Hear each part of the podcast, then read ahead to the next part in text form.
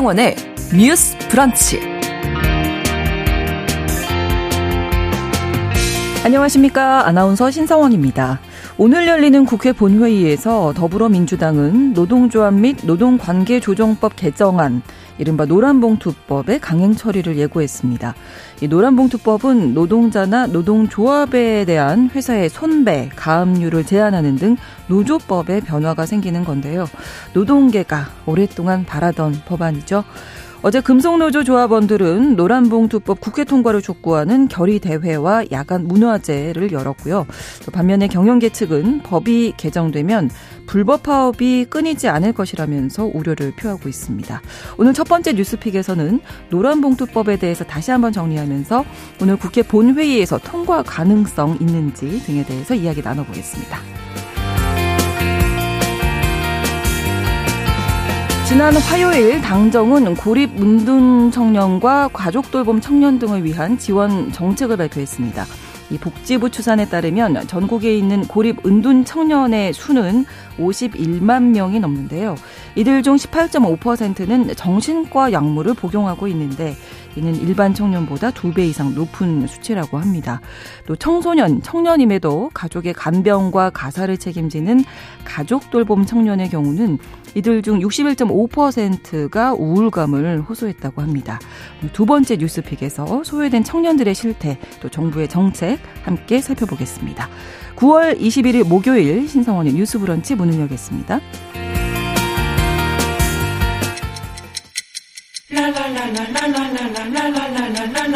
듣고 공감하고 진단합니다. 우리 사회를 바라보는 새로운 시선. 신성원의 뉴스 브런치 뉴스 pick. 뉴스 브런치 청취자 여러분과 함께 소통하며 만들어갑니다. 실시간으로 유튜브 통해서 보실 수 있고요. 여러분의 의견도 기다리고 있습니다.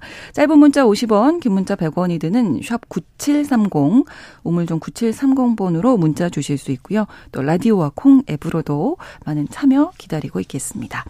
목요일의 뉴스픽은 이슬기 기자 그리고 조성실 시사평론가 두 분과 함께 꾸며드립니다. 어서 오세요. 반갑습니다. 네, 반갑습니다. 자, 첫 번째 뉴스픽. 어제 금속노조가 어, 이 노란봉투법의 국회 통과를 요구하면서 결의 대회 또 문화제 열었는데요. 어떻게 진행이 되는지 진행 상황 좀 이슬기 기자님 정리해 주실까요? 네, 어제 오전에는 금속노조가 이제 결의 대회를 진행을 했고요. 네. 어제 오후 5시부터는 이제 홍보 활동을 이어가다가 오후 8시부터 야간 문화제를 여의도 국회 앞에서 진행을 했습니다. 네. 원래대로라면 이제 1박 2일 노숙 형태로 이어가려고 했는데 어제 좀 비가 많이 왔잖아요. 많이 네. 네. 바람도 불고 기상이 좋지 않아서 오후 10시 15분쯤에 결국 현장에서 철수를 했고요.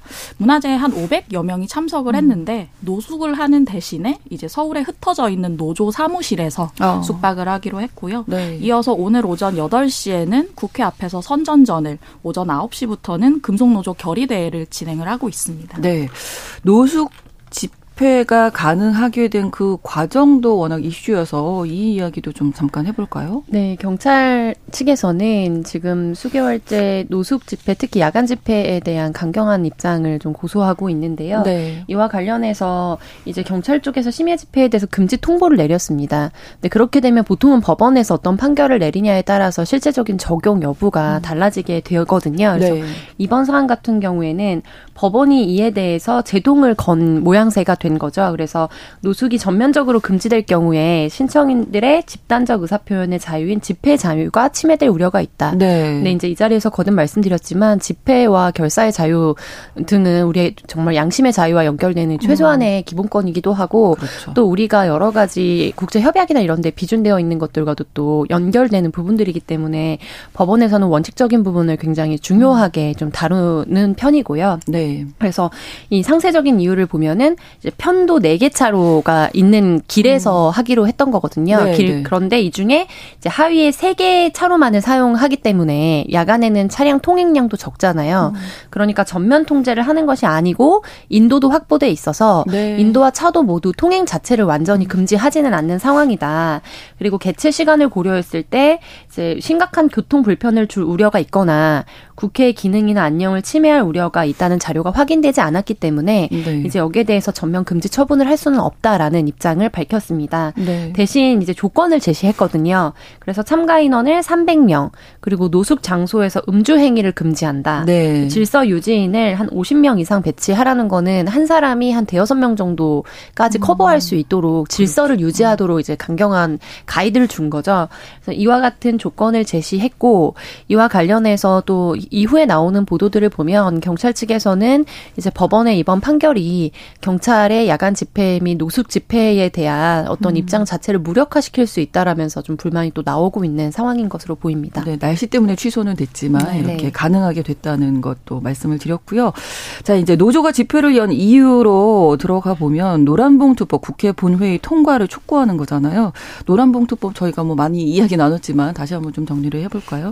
네, 노란봉투법이 이제 노동조합 및 노동관계 조정법 2, 3조 개정안이라고 보시면 되는데요. 네. 일단 이 노조법 제2조에 보면 여러 가지 그 명칭에 대한 정의를 음. 하고 있습니다.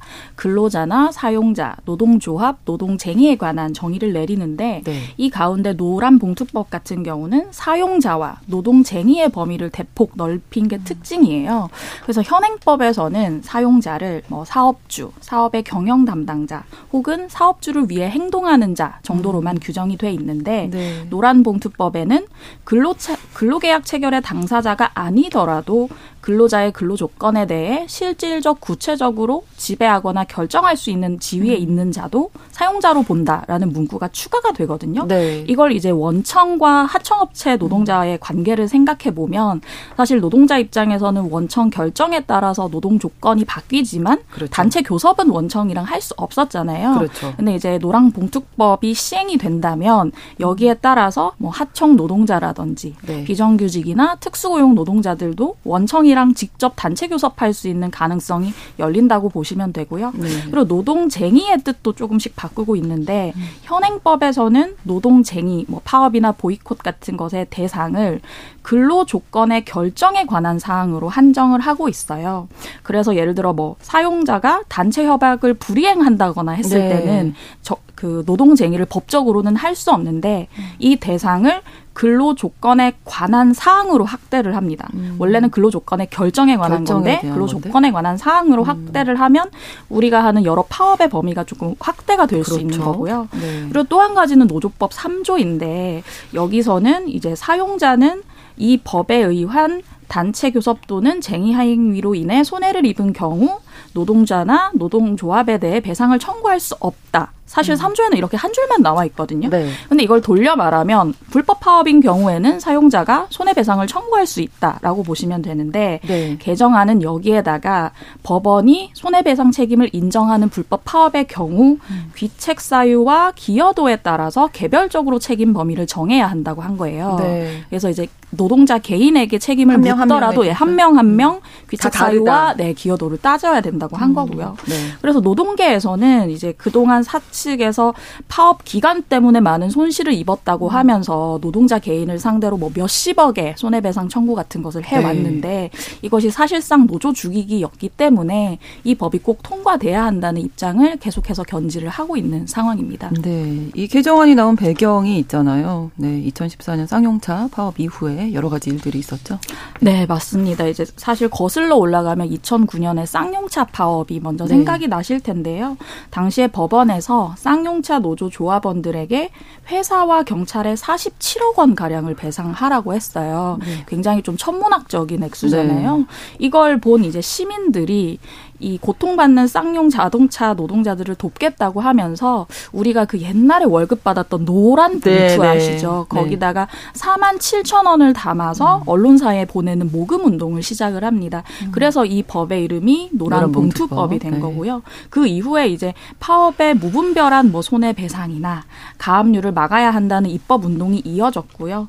이어서 뭐 19대 20 20대 국회 들어서 계속 관련 법안이 발의가 됐지만 네. 표류를 했고 21대 국회 들어서는 이제 대우조선 해양 네. 하청노조 파업 재판을 계기로 다시 발의가 됐고요. 대우조선 해양 사건을 좀 말씀드리면 지난해 8월에 하청노조 집행부 5명을 대상으로 이제 대우조선 해양 측이 470억 원 규모의 손해배상을 청구한 그런 재판이라고 보시면 됩니다. 네.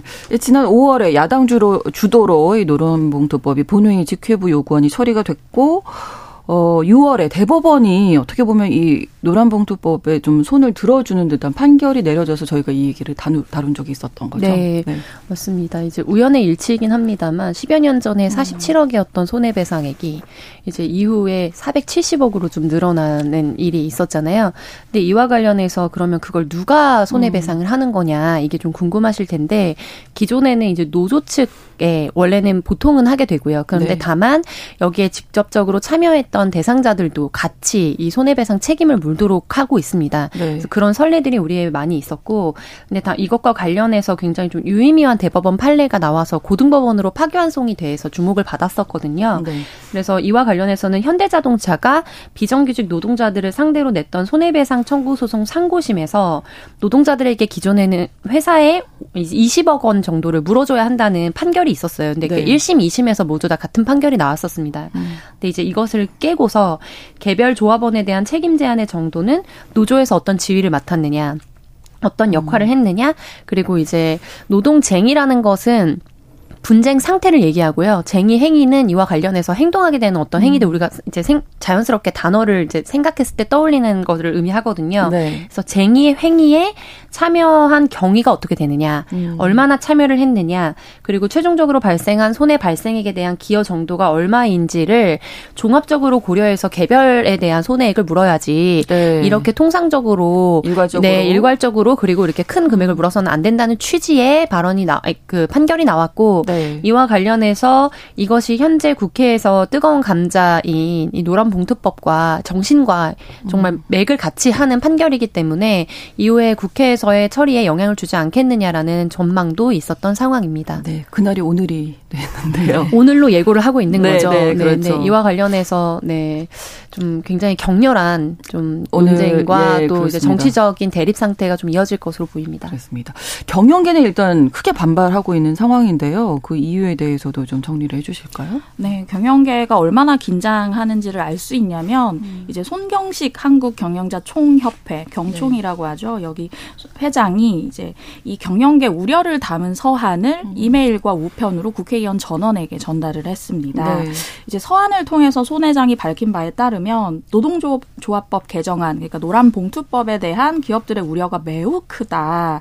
해당 법안 같은 경우는 원청을 하청 노사 관계의 당사자로 끌어들여서 불법 쟁의 행위에 대한 손해배상 청구권을 제한하는 것이다라는 얘기를 했습니다. 아까 이제 평론가께서 말씀해주신 그런 맥락이라고 볼 수 있고요. 네. 이어서 이제 국내 제조업 같은 경우는 이제 업종별로 다단계 협업 체계로 구성이 돼 있다라고 음. 얘기했는데 이건 이제 원청 하청 그런 그렇죠. 관계를 얘기하는 거죠. 네. 근데 만약에 법안이 통과되면 원청 기업들을 상대로 쟁의 행위가 상시적으로 발생을 할 것이다.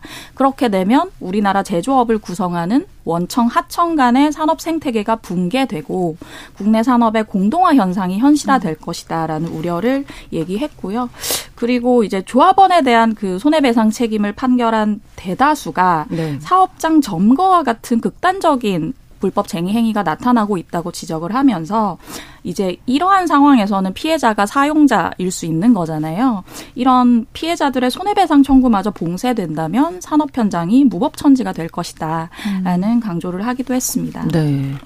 좀 긴장하고 있는 모습이 보이고요. 네. 금속노조뿐만 아니라 사실 노동계 전체적으로 이 노란봉투법 통과를 오랫동안 기다려 왔는데 국회 통과 어떻게 보십니까? 네. 현재 야당은 오늘 뭐 강행 처리하겠다 이런 입장이긴 네. 한데요. 이제 국회에 야당 주도로 사실 이 법안이 진행이 되고 있거든요. 그래서 네. 더불어민주당과 이제 정의당을 중심으로 한 입장에서는 오늘 본회의에 회부를 이제 강행하겠다라는 음. 예고를 했고 네. 이와 관련해서 국민의힘 측에서는 지금 굉장히 여러 단식을 비롯해서 정치적으로 악화되고 악화 일로에 있는 상황이기 때문에 이 상황에 특별히 이 법안을 기습으로 이제 본회의에 회부를 하고 음. 상정을 하게 되는 과정은 네. 오히려 정치적인 도의를 벗어난 행동이다.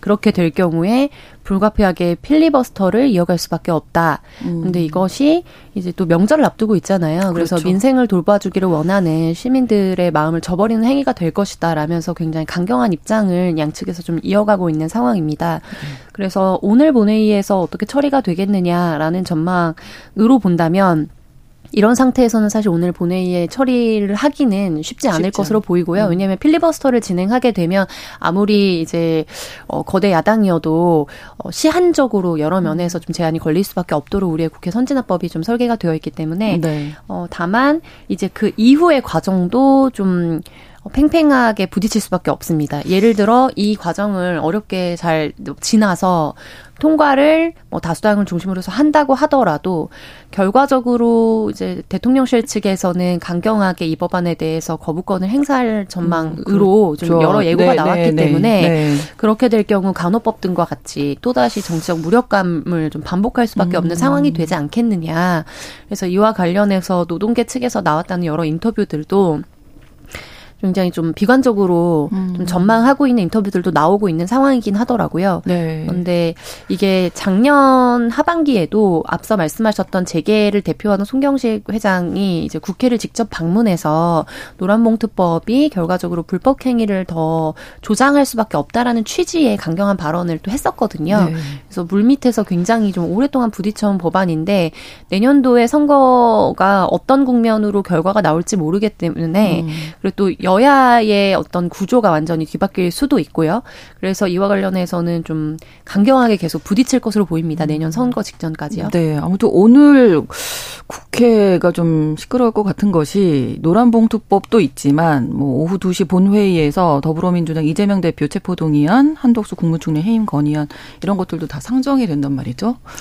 네, 예, 쉽지 않을 것 같습니다 오늘. 오늘 아침 조간 신문들을 보면 이제 국회 빅데이라는 네. 표현들을 썼어요. 오는 길이 어, 너무 밀리더라고요. 네. 네. 여 근처에 있기 때문에 네. 네. 근처에 이제 교통 체증도 있을 만큼 뭐 워낙 집회하는 그런 분들도 많았고 이제 말씀하셨던 것처럼 사실 이제 야당에서는 오늘 네. 노란 봉투법, 그 방송 3법 상정하겠다고 한 상황에다가 네. 이재명 대표 체포 동의안과 한덕수 국무총리 해임 건의안까지 나와 있는데 사실은 노란 봉투법이 저희가 굉장히 자주 다뤘을 만큼 노동계에서 이제 주의 집중을 하고 있는 것이고 네. 이제 굉장한 바람이 담긴 법임에도 불구하고 지금 좀 어떻게 보면 정쟁에 관련된 법안들이 너무 많이 지금 올라와 있어서 네. 얼마만큼 주목도를 받을지 좀 걱정이 되는 상황이에요. 그래서 네.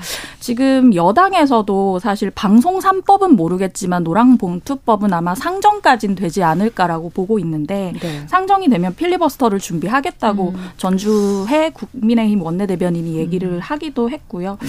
그런데 이제 아직까지 제가 방송 들어오기 직전까지 봤을 때는 김진표 국회의장이 음. 이두 가지 법안 그러니까 노란봉투법과 방송법을 상정할지 말지를 얘기하진 않았었거든요. 네. 계속해서 이제 여야 원내대표 좀 회의를 하자는 입장이었는데 만약에 상정되지 않을 가능성도 있지 않을까라는 음. 생각도 들고 네. 근데 또 강행 처리된다고 하더라도 지금 계속해서 대통령실에서 재산권 침해 소지가 있다라고 어. 얘기하면서 예전에 이제 양곡관리법 개정안이라든지 5월에 있었던 간호법 제정안처럼 좀 거부권 행사 방침을 밝히고 있기 때문에 네.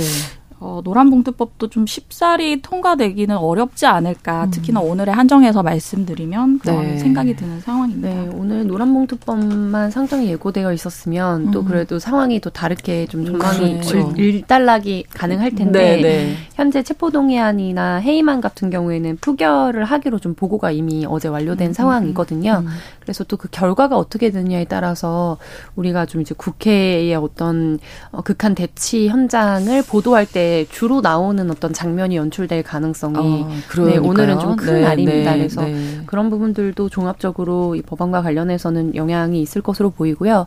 앞서 이제 재계 측에서 반대하고 있는 이유 중에 하나는 특히 손해배상 측면과 음. 관련해서 이제 개인에게 손해배상을 청구할 수 없었을 때 역으로 손해는 발생하는데 그러면 이제 사업주가 피해자가 된 상황에서조차도 거기에 대한 재산권 행사를 할 수 없다라는 부분을 좀 강조하고 있습니다. 그래서 이와 관련해서 양쪽에서 다 유럽의 사례들을 가져다가 쓰는데요. 그러니까 이런 우리나라처럼 개인에게 이렇게 막 수십억 원대의 이렇게 손해배상을 정말 남용하도록 하는 데가 없다라면서 해외 선진 사례들을 들기도 하고 또 한쪽에서는 근데 이것이 재산권 침해의 소지가 있기 때문에 제한적으로 되어 있다. 음. 그래서 제한하는 사례는 이렇다라고 해서 해외 많은 네네, 사례가 있군요. 수많은 사례들을 가지고 이렇게 음. 굉장히 강경하게 좀 부딪히는 부분이에요. 음. 그래서 만약에 이 부분이 어, 지금 뭐 야당 측과 그리고 노동계에서 예상했던 것처럼 전, 만약에 통과되는 전망을 갖는다고 하더라도 그 이후에 사법 체계에서 다시 한번 심사를 음. 겪게 될 것은 너무나 좀 자명하게 예고된 네. 상황이기도 합니다.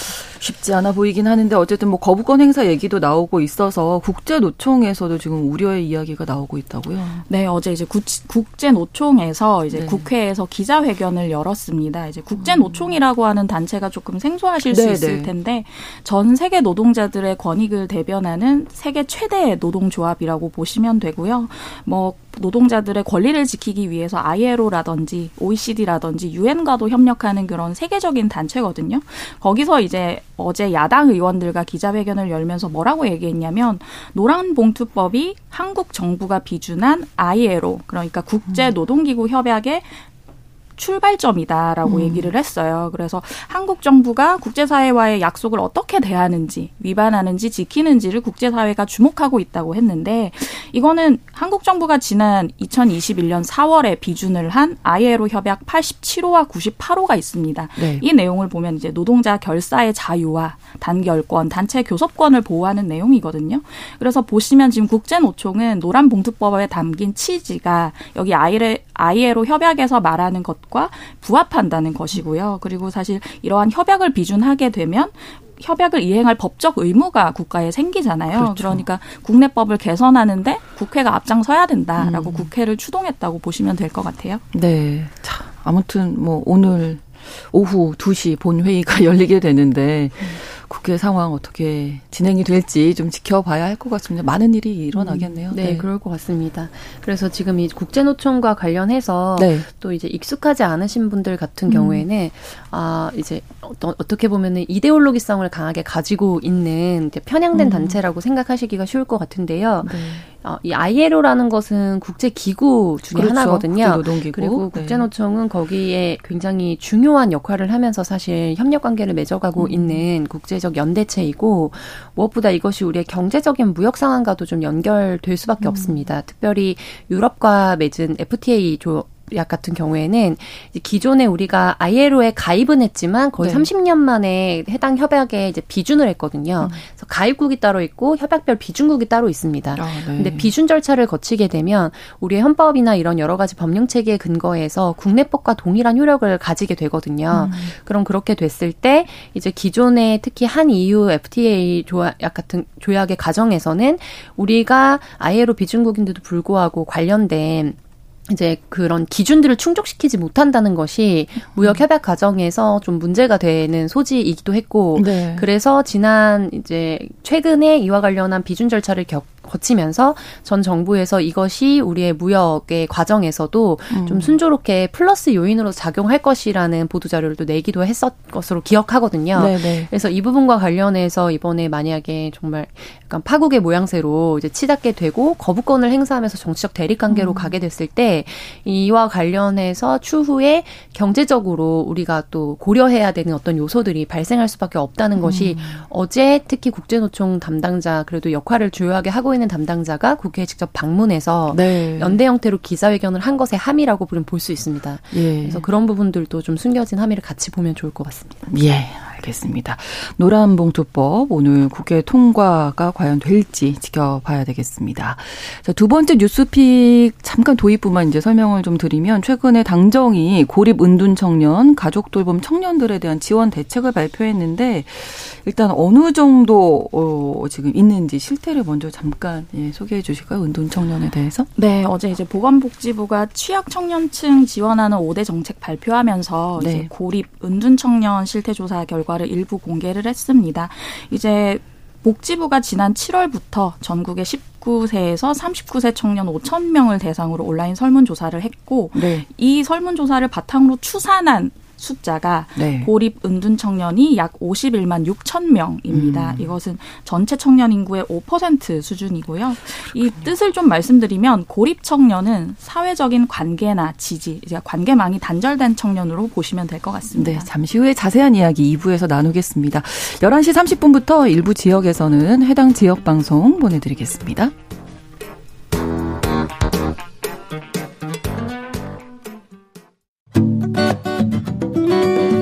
여러분은 지금 KBS 1라디오 신성원의 뉴스 브런치를 함께하고 계십니다.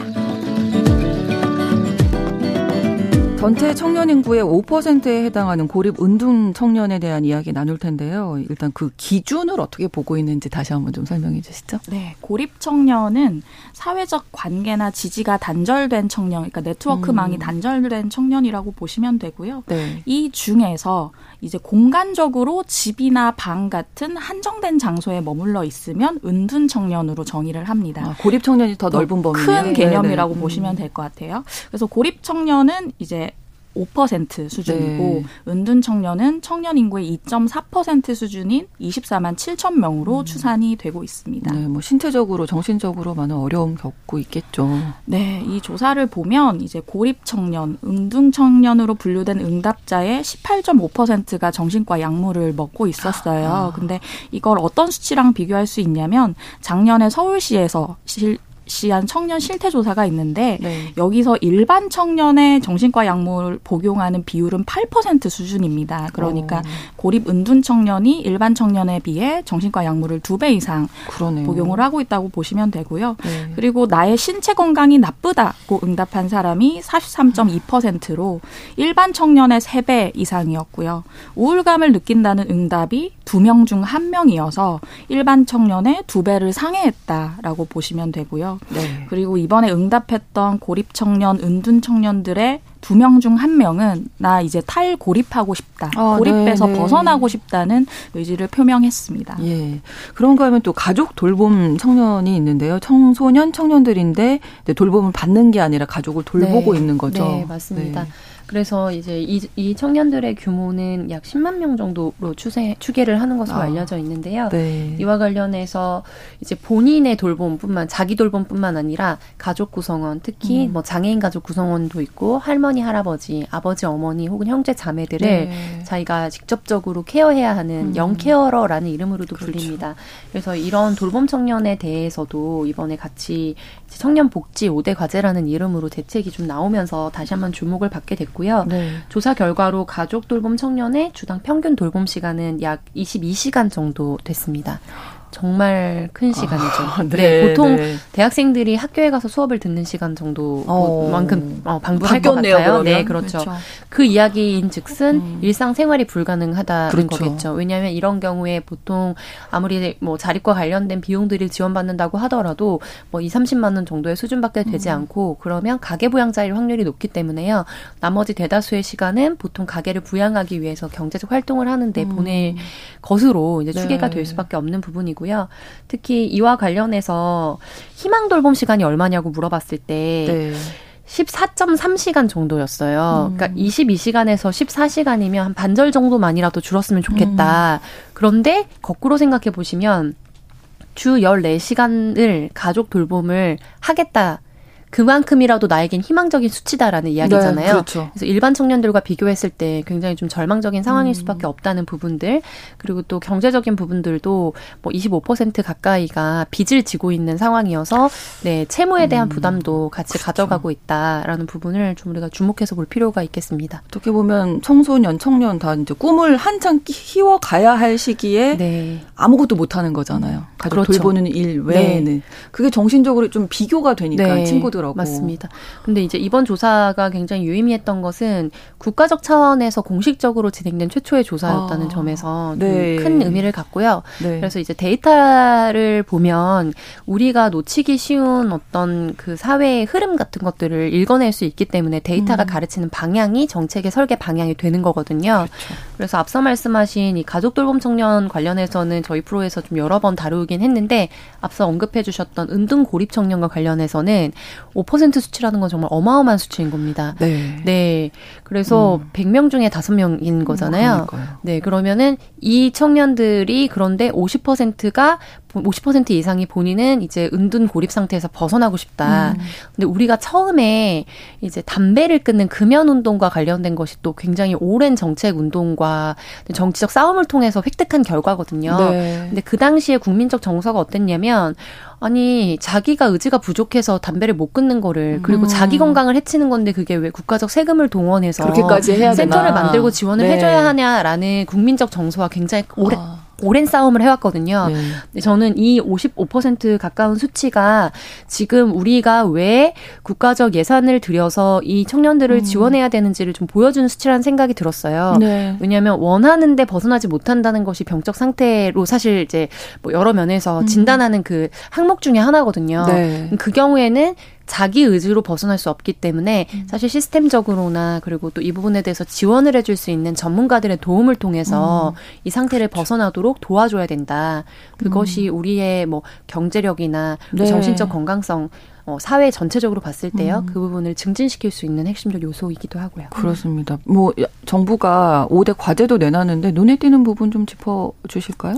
네, 이번 정책을 보면 그 여러 취약 청년 중에서도 아까 말씀하신 영케어라고 불리는 음. 가족 돌봄 청년과 네. 고립 은둔 청년을 위한 지원에 좀 초점이 맞춰져 있거든요. 여기다가 기존에 하고 있던 청년 정책을 좀 확대하고 강화한 음. 것까지 다 포함을 해서 청년 복지 5대 과제로 설정이 됐습니다. 네. 여기에 내년도에 이제 3,300억 원 수준의 예산을 투입한다는데요. 여, 이것은 이제 올해는 한 2,300억 원 수준이었거든요. 네. 관련 예산이 한 40% 정도 증액이 됐다고 보시면 돼요. 그 중에 좀 눈여겨 볼 만한 것이 가족 돌봄 청년과 고립 은둔 청년을 발굴하고 지원하기 위해서 음. 한꺼번에 원스톱으로 책임을 지는 사업을 내년 4개 시도에서 시범적으로 시행을 하겠다는 겁니다. 네. 가칭 청년 미래센터라고 하는 것이고요. 여기서는 이제 청년이 스스로 도움을 요청하지 않아도 이러한 위기 청년을 발굴하겠다. 사각지대 없이 지원을 음. 하겠다라는 구상이고요. 또 가족 가족 돌봄 청년 가운데 이제 일정 소득 기준 이하인 경우에는 연 200만 원 수준의 자기 돌봄비를 신설하겠다라는 내용이 있고요. 네. 비슷한 상황에 놓인 영 케어러끼리 관계를 만들어주기 위해서 음. 자조 모임을 운영하겠다라는 계획도 발표했습니다. 그리고 고립 운둔 청년은 아까 이제 우울감을 호소하는 분들이 굉장히 많았는데 네. 본인과 가족을 대상으로 한 심리 상담을 제공하고 이제 함께 생활하며 일상 생활을 회복할 수 있는 공동 생활 프로그램을 음. 만든다는 얘기도 했고요. 그리고 자립 준비 청년이라고 해서 이제 어떤 보육기관 같은 곳에 있다가 이제 자립을 준비하는 청년들에 대한 지원 사업도 얘기를 했는데 원래 이분들이 월 40만 원의 자립 수당을 받고 계셨거든요. 있었거든요. 네. 근데 내년부터는 월 50만 원으로 인상한다는 음. 계획도 함께 발표를 했습니다. 네. 아무튼 이제 돌봄을 받아야 할 청년들은 돌봐야 하고 이렇게 은둔 고립돼 있는 청년들은 또 사회에 나올 수 있도록 도와주는 게 대책이 돼야 할 텐데 어떻게 보십니까 이번에 발표된 네, 이와 관련해서 저는 좀 긍정적으로 봤던 거는 청년 미래센터를 설치하겠다는 부분이거든요. 네. 그래서 국가적으로 봤을 때는 적지 않은 예산을 쓰지만 개인에게 비용을 지급하는 형태가 되면 n 분의 1로 지급을 해야 되고 중간에 또 여러 가지 관리 비용도 생기기 때문에 개인이 받았을 때는 사실 생활에 그렇게 유의미하게 물론 음. 도움이 안 되는 것은 아닙니다만 그렇죠. 크게 드라마틱하게 뭔가 변화를 줄 수 있을 만한 비용이 되지 못하는 경우가 음. 많습니다. 그거는 이제 국정 철학의 문제이기도 하고요. 이 문제를 어, 개인이 너무 힘들면 비용을 약간 지원해 줄 테니 개인이 잘 싸워서 이겨내라라고 보는지 아니면 우리가 공동체적으로 너를 지원할 음. 준비가 되어 있다라는 메시지와 시스템을 준비해 주는지 이 two track 중에 어떤 트랙을 탈 것인가의 문제거든요. 네. 이와 관련해서 이제 돌봄 코디네이터나 원스톱 지원 센터를 만들어서 거기를 찾아가면 어쨌든 시스템과 매뉴얼에 따라서 도움을 받을 수 있도록 하는 거는 굉장히 긍정적이다.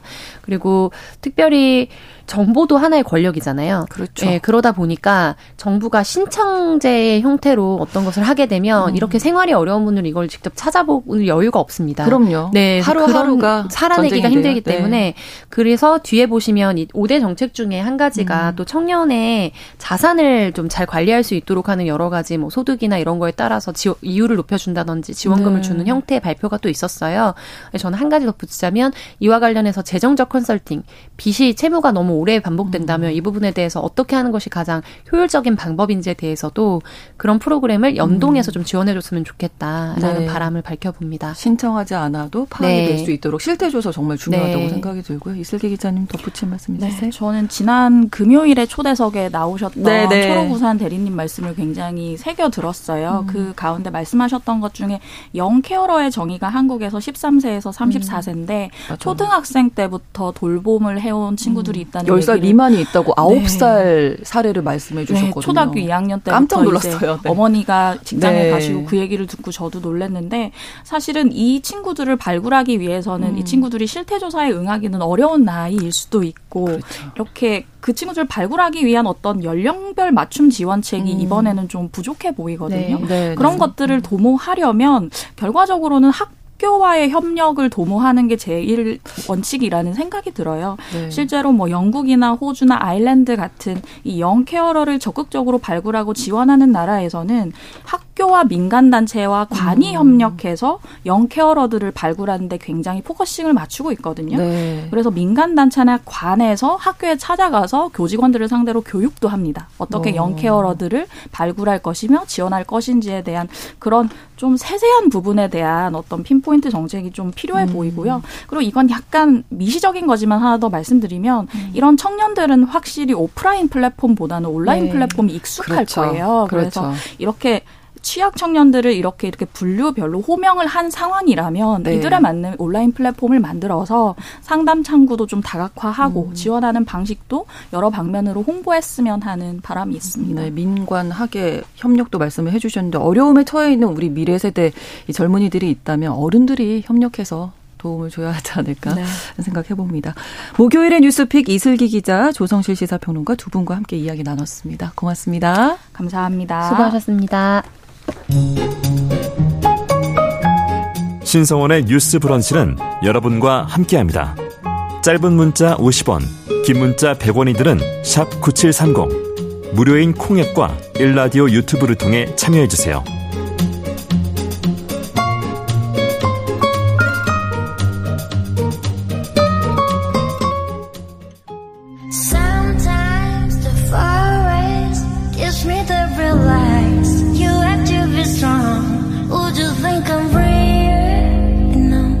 대중문화를 바라보는 색다른 시선 뉴스 브런치 문화로운 세계 날카로운 시선으로 대중문화와 사회 현상을 바라보는 시간 문화로운 세계입니다. 오늘도 문화평론가 손희정 씨와 함께하겠습니다. 어서 오세요. 네, 안녕하세요. 자, 오늘은 어떤 이야기를 준비해 오셨을까요? 네, 네. 지난 9월 18일이죠. 연예계에서 두 분의 부고가 아, 네. 전해졌는데요. 변희봉 배우와 노영국 음. 배우의 부고였습니다. 삼가 고인의 명복을 빕니다. 네. 그래서 오늘은 그 추모의 뜻을 담아서 한국 영화의 큰 별이었던 음. 변희봉 배우에 대한 이야기를 좀 나눠볼까요? 않을까 싶습니다. 네, 정말 뭐 변희봉 배우 우리에게 아주 친숙한 배우시고 완치 판정 받으셨는데 재발해서 네. 투병 끝에 췌장암으로 네, 네. 돌아가셨고요. 향년 81세였습니다. 음. 네, 고인은 이제 1942년 6월 8일 전남 장성군에서 이제 출생을 하셨고 연극 배우로 활동을 하다가 1963년에 동화방송 성우공채 1기로 아. 이제 연예계에 데뷔를 했습니다. 네. 이후에 MBC 2기 공채 성우로 일했고요. 1970년에 홍콩 101번지라는 작품을 통해 드라마로 진출을 했습니다. 네. 그래서 뭐 1981년 제1공화국, 뭐 1985년 조선왕조 500년 설중매, 음. 1999년 허준 등 많은 작품에서 연기파 조연 배우로 얼굴을 알렸고요. 저는 사실 기억이 잘 나진 않는데요. 조선왕조 기억 안 나. 네. 조선왕조 500년 설중매에서 예, 예, 예. 예, 무호사화를 주도했던 대신이죠. 유자광 역을 선보였었고 이 연기로 백 백상예술대상 TV 부분 인기상을 받으셨 대요. 음. 근데 인기상이라고 하면서 보니까 설중매는 기억이 안 나도 네. 이 작품에서 변희봉 배우의 대사가 되게 히트를 하면서 유행어가 됐었거든요. 네. 많이들 기억하실 텐데요. 바로 이손 안에 있소이다. 네, 이게 뭐 예. 모르시는 분이 안 거예요. 네. 예, 뭐 그래서 CF에도 쓰였던 거 광땡땅, 네. 아 광땡탕 광고에 출연을 해서 네, 네. 감기 몸살 이손 안에 있어 있소이다 하는 네. 이제 카피가 음. 나오기도 했습니다. 그래서 이제 이후에는 스크린에서도 인상적인 연기를 보여주었는데요. 네. 괴물이라는 작품으로 27회 청룡영화상 나무조연상 수상했고요. 2020년에는 은관문화훈장을 수훈했습니다. 네. 이제 괴물 이야기가 나오니까 이 봉준호 감독과의 인연을 빼놓을 수 없잖아요. 네, 그렇습니다.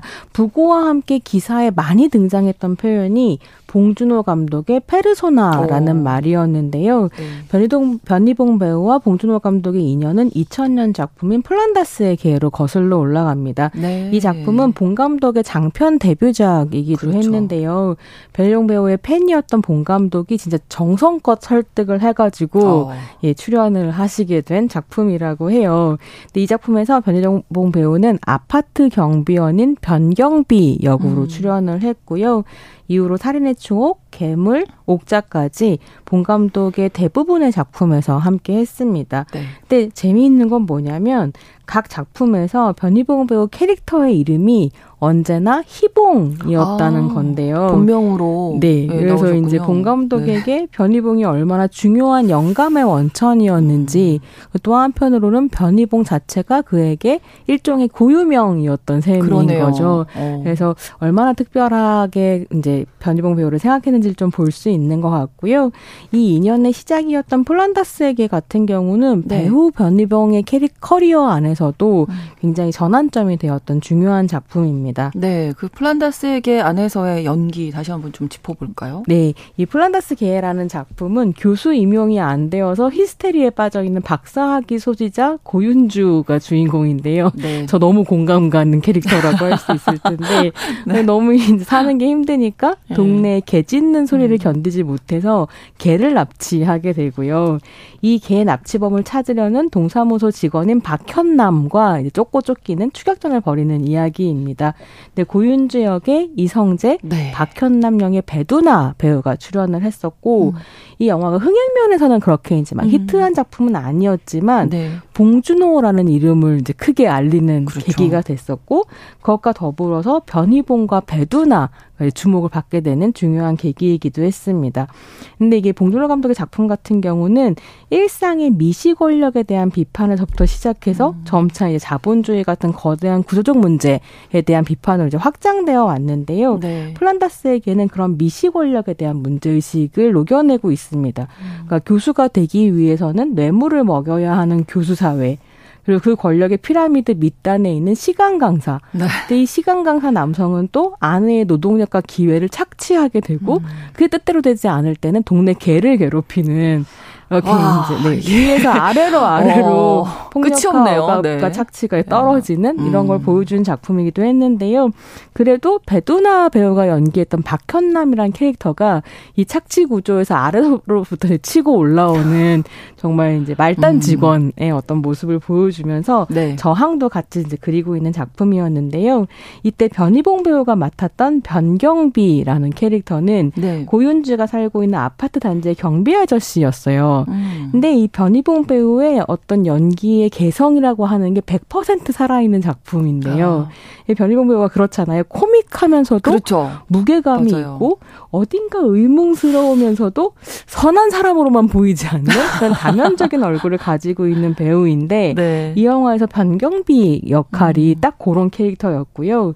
평범한 아파트 경비 아저씨처럼 보이지만 사람 좋은 경비 아저씨처럼 음, 보이지만 그렇죠. 뭔가 이상한 걸 지하실에서 늘 끓여 먹어요. 그래서 단지 내 개납치 사건의 한가운데에 있으면서 음. 굉장히 그가 끓여 먹는 그 고깃국이 도대체 뭘까, 뭘까, 하는 이제 긴장감이 영화에서 중요한 어떤 포인트였었죠. 그래서 이 보일러 김씨에 대한 이야기를 하는 장면이 호평받았었잖아요. 아, 이 장면이 네. 봉준호 네. 감독 필모 안에서도 최고의 오. 어. 장면을 꼽히는 장면 중에 하나고요. 그렇군요. 변희봉 배우의 연기에서도 마찬가지인데 그 어떤 얘기냐면 동료랑 같이 지하실에서 고깃국 을 끓여 또 정체불명의 고깃국을 끓여 먹다가 어 지하실에서 잉잉 소리 안 나나 이렇게 물어보는 음. 거예요. 근데 이 잉잉 소리가 보일러 김 씨가 억울하게 죽으면서 보일러 돈다잉 했었던 아. 그 잉잉 소리가.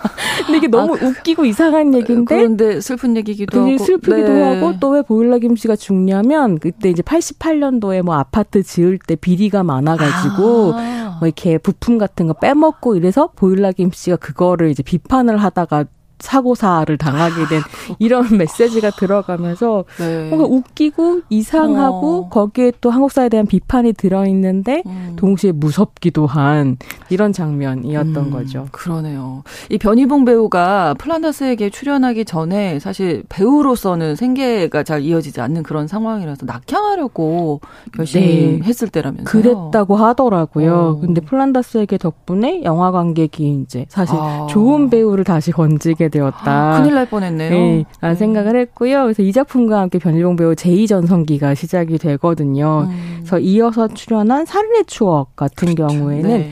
변반장 역할을 했는데요. 네. 이게 재미있는 게 변일봉 배우가 MBC 배우 시절에 음, 수사반장에서 네. 그렇게 범죄자 역할을 많이 하셨대요.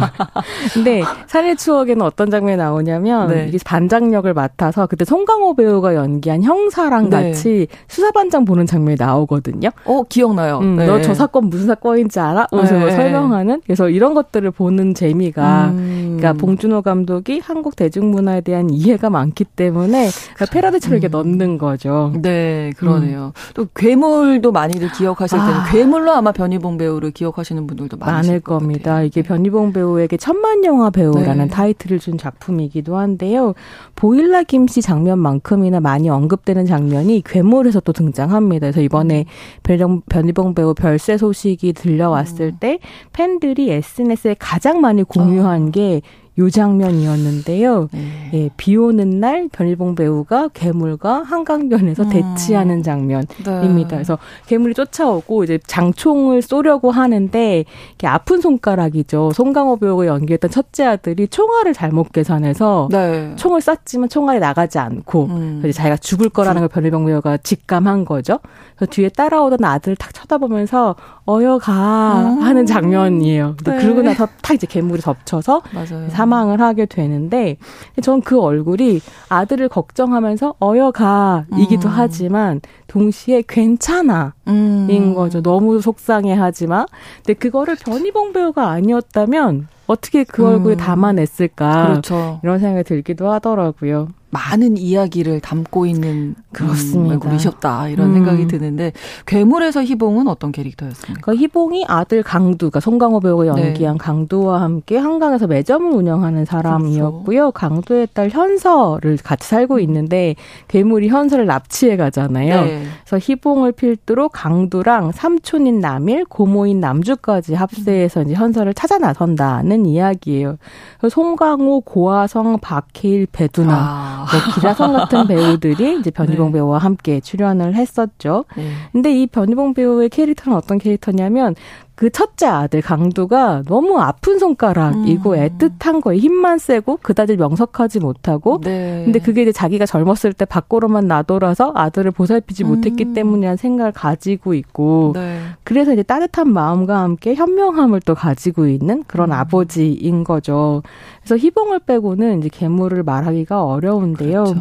저는 이 작품에서 변희봉 배우가 선보였던 어떤 돌보는 남자, 돌보는 아버지의 이미지 라고 하는 게 굉장히 음. 인상적이었고요. 네. 그 모습은 옥자라는 작품으로도 사실 이어지고 있습니다. 아, 그렇죠. 그래서 네. 옥자에서도 혼자서 이제 손녀인 미자와 슈퍼돼지 옥자를 네. 같이 키우는 그런 어르신으로 음. 출연을 했었거든요.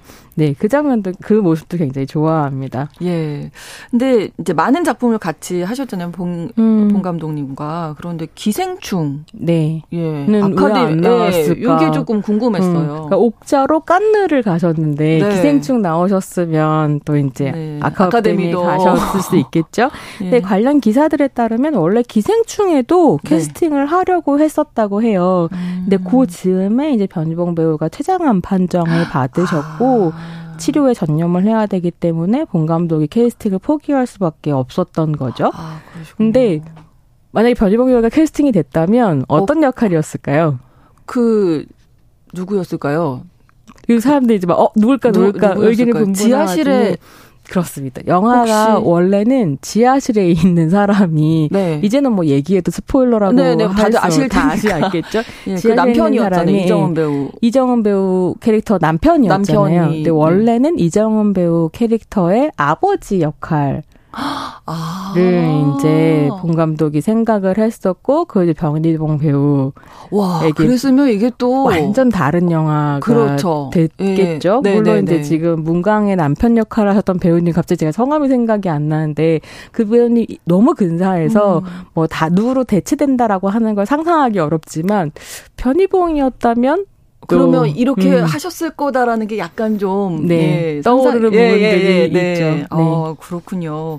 작품도 이제 같이 또 이렇게 이야기하다 보니까 정말 좋은 배우셨다라는 음. 게또 새삼 생각이 네. 들게 되는데 앞서서 2020년에 은관 문화훈장 받으셨다고 얘기해 주셨잖아요. 네. 네. 당시에 배우 고두심 그리고 가수 윤한기 씨와 함께 은관 문화훈장을 아, 받으셨고요. 네. 문화훈장 같은 경우에 문화예술 발전에 공을 세워 국민문화 향상과 국가 발전에 기여한 공적이 뚜렷한 자에게 이제 수여하는 훈장입니다. 네. 5등급이 있는데요. 변희봉 배우가 받은 건 2등급인 이제 어. 은관 문화 훈장인 거고요. 네. 어, 수여한 이후에 이유에 대해서는 옥자로 깐느에 진출하는 등 한국 문화 발전에 기여한 바가 음. 인정되어서 이제 수훈한다 라는 것이었습니다.